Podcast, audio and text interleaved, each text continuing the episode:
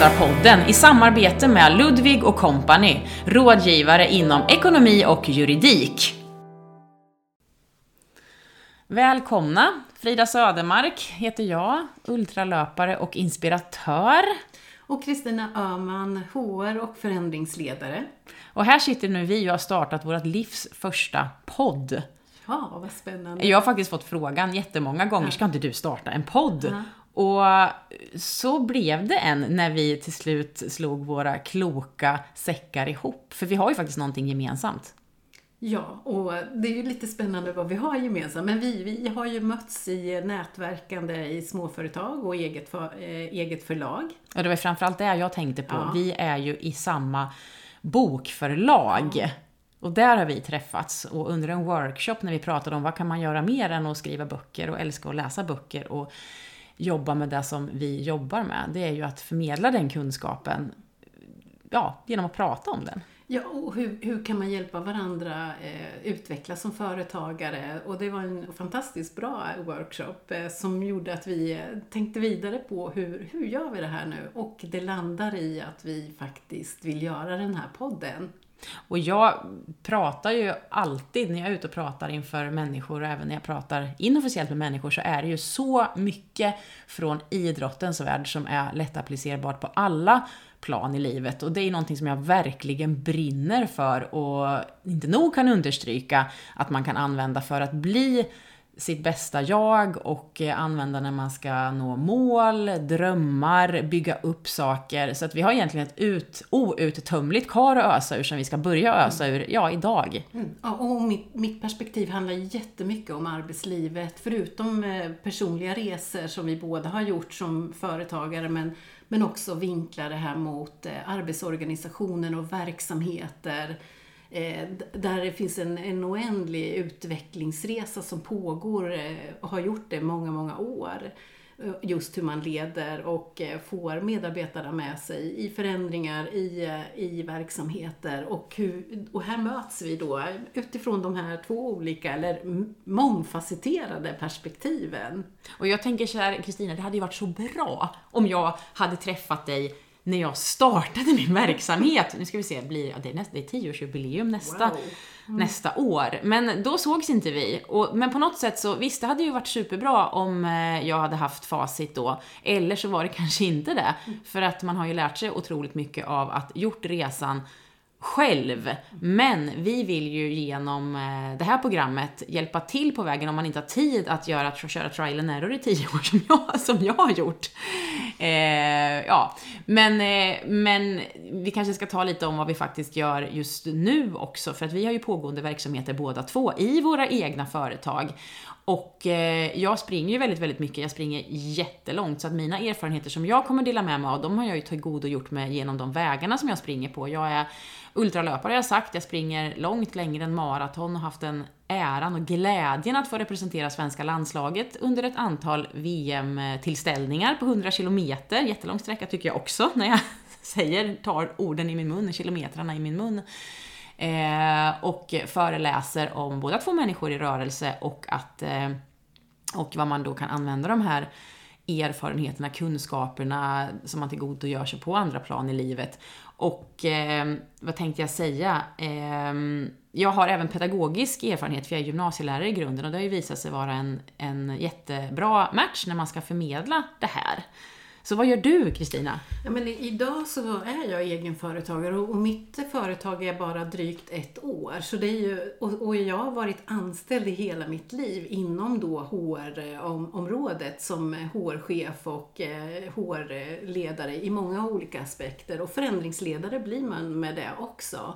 Och av olika anledningar så, så blev det att jag startade ett eget företag som vi jag kommer kunna berätta lite senare om i något t- senare program.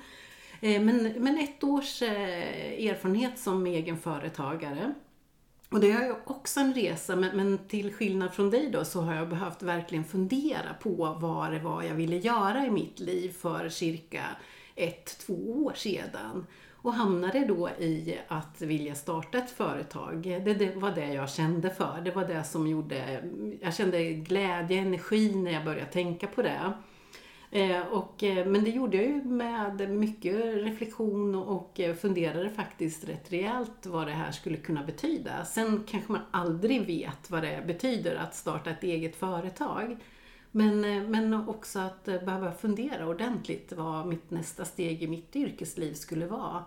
Så, men idag så har jag uppdrag som är inom H R-området och så att jag kan få det att rulla på. Och det är jag otroligt glad för. Men det här är ju så spännande. Du har jobbat som anställd under så många år, ja. Och nu startar du företag och du har haft det i ett år. Och jag som inte hade en aning, nu har jag förvisso varit anställd men jag har ju inte jobbat med de här frågorna så helt, jag var ju kanske, vad ska man säga, jag var ju mer oerfaren när jag startade än vad du egentligen är, så det blir kul att se hur vi har tänkt kring våra uppstarter med de olika erfarenheterna vi har i bagaget. Mm, mm.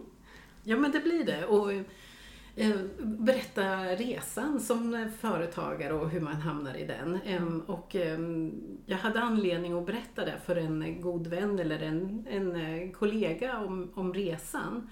Och hur eh, kanske, inspirera, kanske kan inspirera till att ta stegen eh, efter även ett liv som anställd. Att våga ta de här stegen att eh, eh, bli egen företagare. Och lite tips på vägen kommer vi ge överhuvudtaget i den här podden. Ja, och du nämnde ju det här med våga. Ja. Och det är ju så otroligt mycket våga. Vi pratar om att vi är ju i samma bokförlag. En av mina böcker heter ju till och med Våga. Och det säger ju väldigt mycket om vad man behöver. Det är ju, det är ju väldigt mycket saker man tror sig behöva koll på för att våga starta. En del måste ju ha all koll för att våga. Andra kanske vågar släppa lite grann på det här. Och alla är olika som individer. Men, men det är ju, någon form av våga behöver man ju absolut. Och jag visste ju inte ens att det skulle bli ett företag. Det var ju inte därför jag sa upp mig som gymnasielärare. Så det var ju en slumpar som ledde till det. Om man lyssnar på din berättelse här så var det ju väldigt, det var planerat, vad ska jag säga. Ja, men det, det var det ju egentligen inte, mm. för att jag behövde sluta ett jobb. Mm. Eh, och eh, med det så behövde jag också fundera, mm. vad ska jag göra nu i livet? Ska jag söka nya arbeten eller vad vill jag göra? Jag hade möjligheten att verkligen ta ett, en funderare på mitt nästa steg i, i livet. Mm. Så det är, både, det är både planerat och oplanerat. Saker händer i livet som gör att man behöver tänka om och planera om. Mm. Men, men när, jag, när jag undersökte det här, vad jag skulle vilja göra nästa steg, så blev det här en, en att gräva ganska, eller fundera ordentligt och gräva lite grann om, om ambitioner och vart jag är i livet. Och då dök den här tanken upp som jag hade haft någon gång tidigare i livet. Men man kanske inte realiserar den. För att man är i första hand väldigt intresserad av att ha en försörjning. Att det blir ju ändå en, en stor del innan man kanske tar de här stegen. Eller i alla fall det kan vara ett hinder för att våga säga upp sig. Ta, som du modigt gjorde i det här ögonblicket. Det har jag ju inte gjort utan jag hamnar i en annan situation. Men, men när jag tänkte på att starta eget företag var det ju också för att jag faktiskt kunde planera, lära mig saker och äga min vardag helt själv än att vara i händerna på någonting annat. Så det var en enorm kraft att faktiskt komma på och, och researcha kring ett eget företag. Att, men här är jag den tiden helt själv och det finns ju så mycket, alltså jag har ju lärt mig så mycket på den här resan som jag gärna delar med mig över tid här nu då, vad, vad hur det var att starta från noll till hundra. För det var ju det som behövde hända. Och alla de tvivel som man kanske också får eller har under den tiden. När man kanske inte har, alltså tills man får sitt första uppdrag. Men, men så både planerat, för det är klart att man kan söka jobb och vara i den processerna. Men att ta, ta kraften och, och energin i att starta det här företaget var för mig en jätteviktig del i att Att eh, känna att jag äger mitt liv. Ja, alltså det här, återigen till det här med vågat. Jag hade väl en ganska säker livlina. Och jag, det kan vara både på gott och ont känner jag när man hör hur andra egenföretagare tänker. För jag är ju, som jag sa, lärare, gymnasielärare i matte och historia.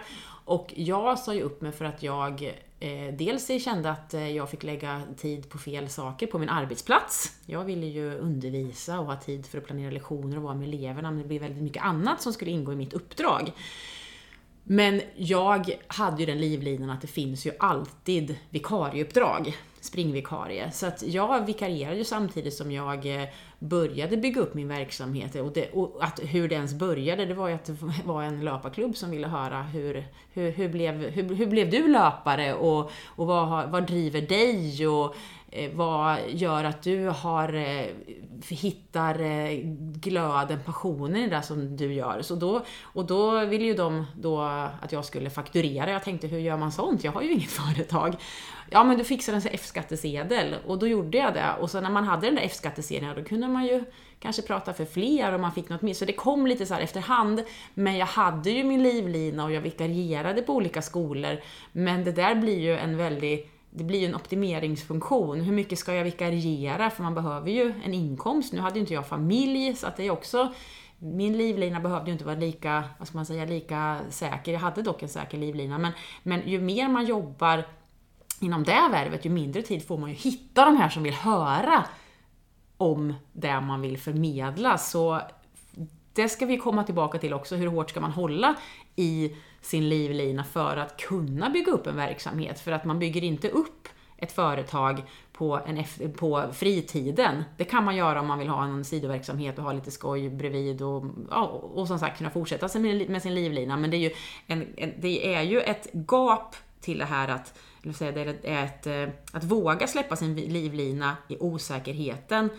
Att inte kanske ha den tryggheten, den behöver man, behöver man ju släppa för att kunna bygga upp det så att man kan leva på det hundra procent. Så att det, det, där är, det där är någonting som är svårt, och hur ska man tänka där? Det behöver vi också återkomma till. Det är väldigt mycket vi ska återkomma till, hörni. Vi, ska ju, vi presenterar ju mest vad det är vi ska prata om och vilka vi är. Ja, men precis. Ja, men ska vi...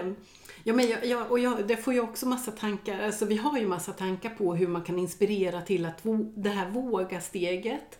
Vad, vad kan man göra för, för vi, jag tror ju ganska, vi båda är inne på hur man säkrar, säkrar en, en trygghet, och, och då tänker jag, när vi pratar om trygghet i det här fallet, så handlar det jättemycket om hur man försörjer sig och får sina räkningar betalda. Man måste ju ändå ha det, och du hade något att luta dig på och jag hade också något att luta mig på.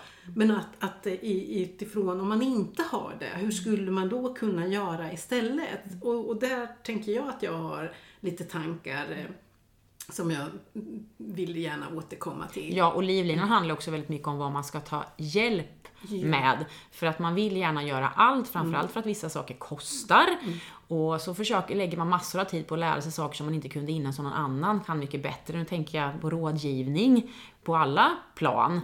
Så vad ska man ta hjälp med? Vad för att ha tid att bygga upp? Det är ju också en, en, en lina att släppa och ett gap att hoppa över, både när det gäller kunskap och ekonomi.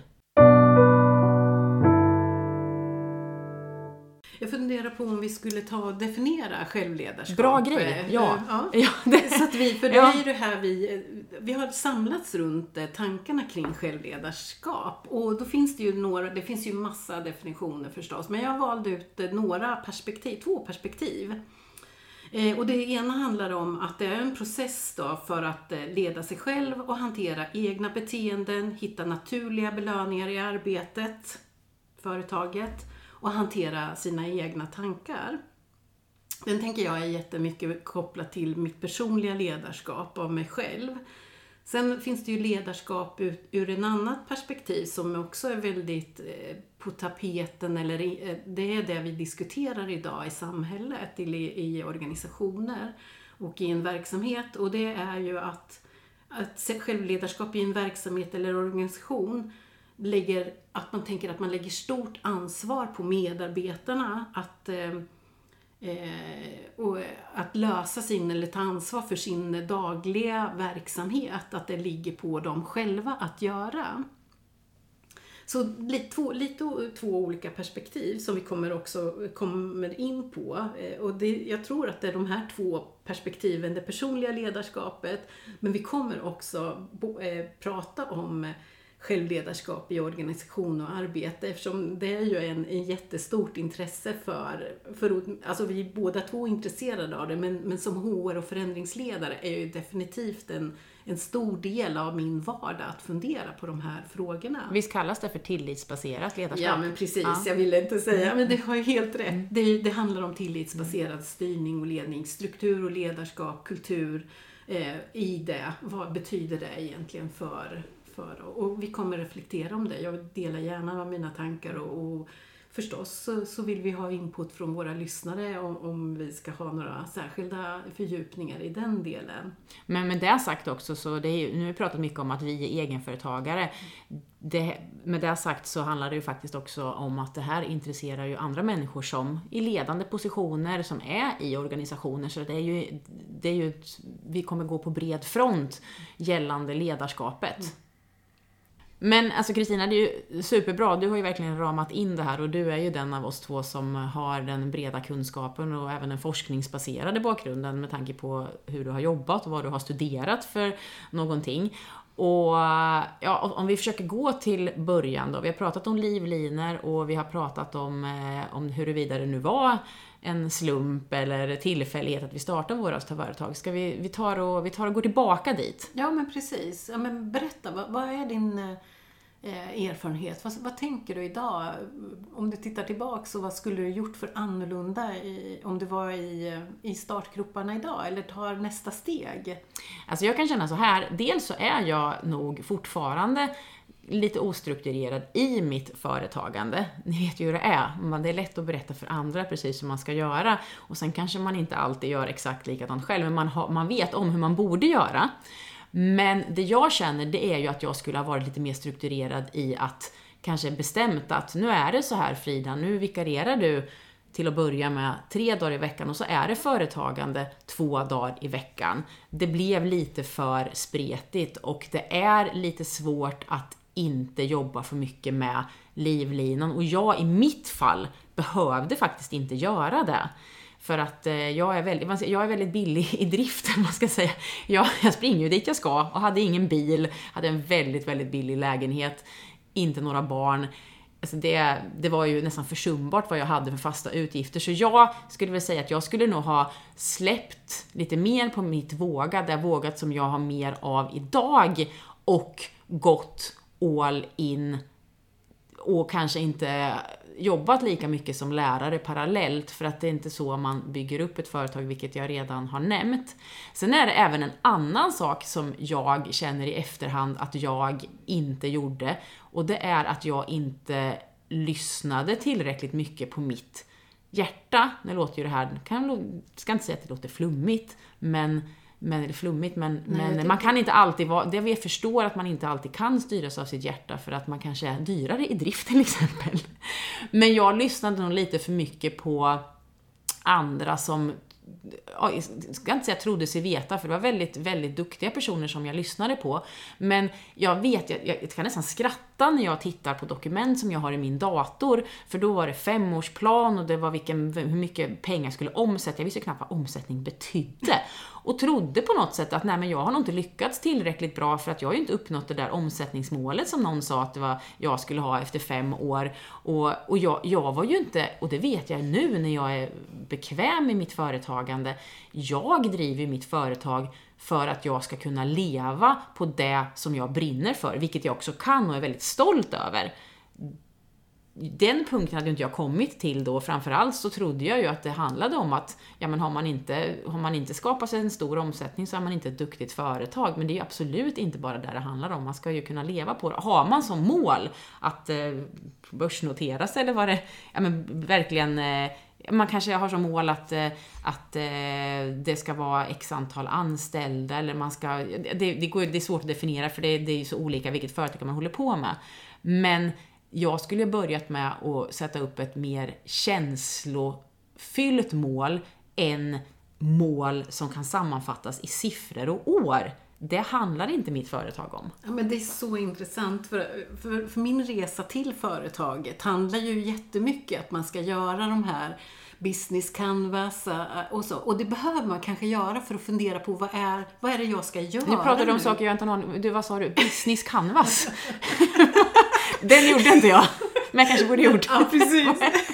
Vad är det för något? Ja, men business, det handlar ju om att identifiera egentligen mål och, och vad är ditt unika erbjud, vad är det du ska erbjuda kunderna? Ja, och varför det, det här var ju ja, inte alls, nej. Utan jag satt med någon slags Excel-dokument. Liksom, i efterhand, jag skrattar ju när jag säger det. Ja, men, och jag är ju omgiven av, av goda vänner och min man jobbar med de här tankarna. Så det kanske inte, och, och jag är ganska strukturerad inledningsvis i alla fall.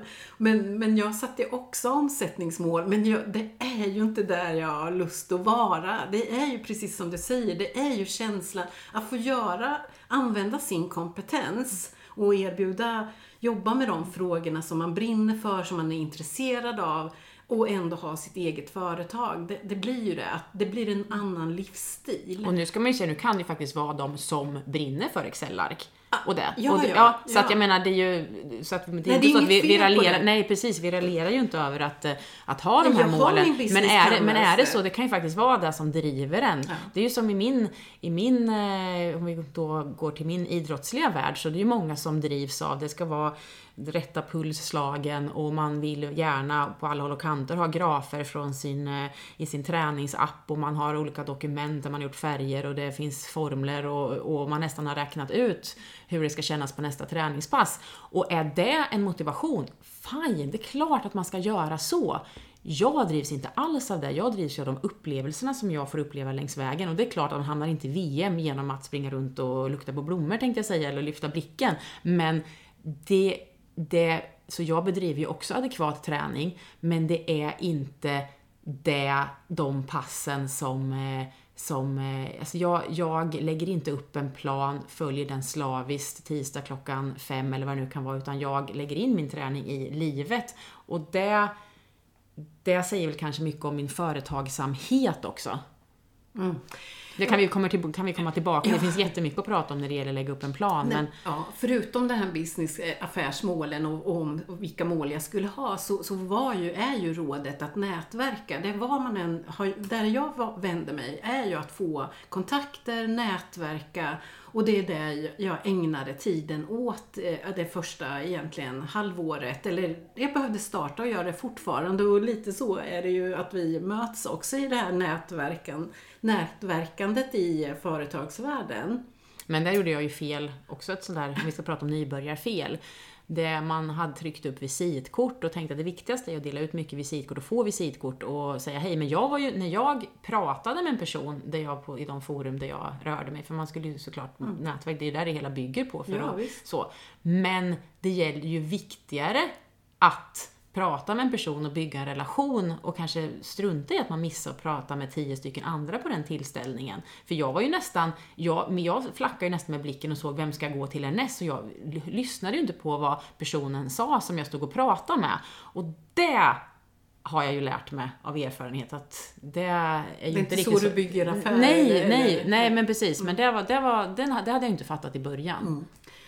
Mm. Ja, men nätverkande och eh, att förstås, eh, alltså jag valde ju att ta itu med bokföring och hela den biten alldeles själv då, men jag, det har varit, det var vi, jag är så som person att jag gärna bottnar i, i och gräver lite grann och, och funderar på hur det här fungerar, för att sen kanske lämna bort det så småningom i, i det här då. Men, men nätverkande var ju att bygga, Eh, börja förstå marknadsföring och sälj, som jag absolut inte egentligen hade funderat på som anställd, men ändå ha, har jobbat med egentligen, att sälja in olika saker, koncept, eller, eller jobbar man med H R så handlar det så mycket om att, att förklara varför vi ska göra olika satsningar, och det, den kunskapen och uh, sättet att jobba har jag ju haft nytta av äh, idag då, som egen företagare. Så det, det, att hitta parallellerna från det som man gjorde, eller som jag gjorde innan, till att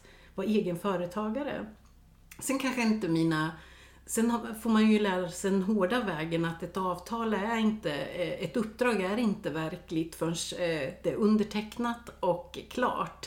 Utan har haft många kanske potentiella affärer, men de blir inte det är den hårda vägen när man är ny som företagare. Att, ja, men man förstår att ett uppdrag blir inte realiserat förrän du har skrivit under en överenskommelse.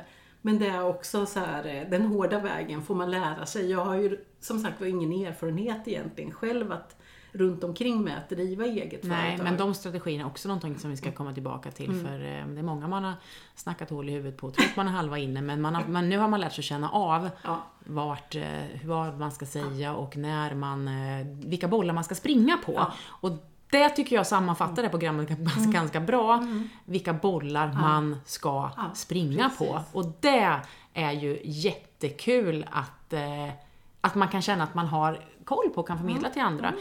Och vi, vi tänker att vi har ju, alltså nu vi sammanfattar det här, det här vi har suttit och pratat ganska mycket om saker som man borde kunna. Och ni förstår att det finns jättemånga trådar att dra i.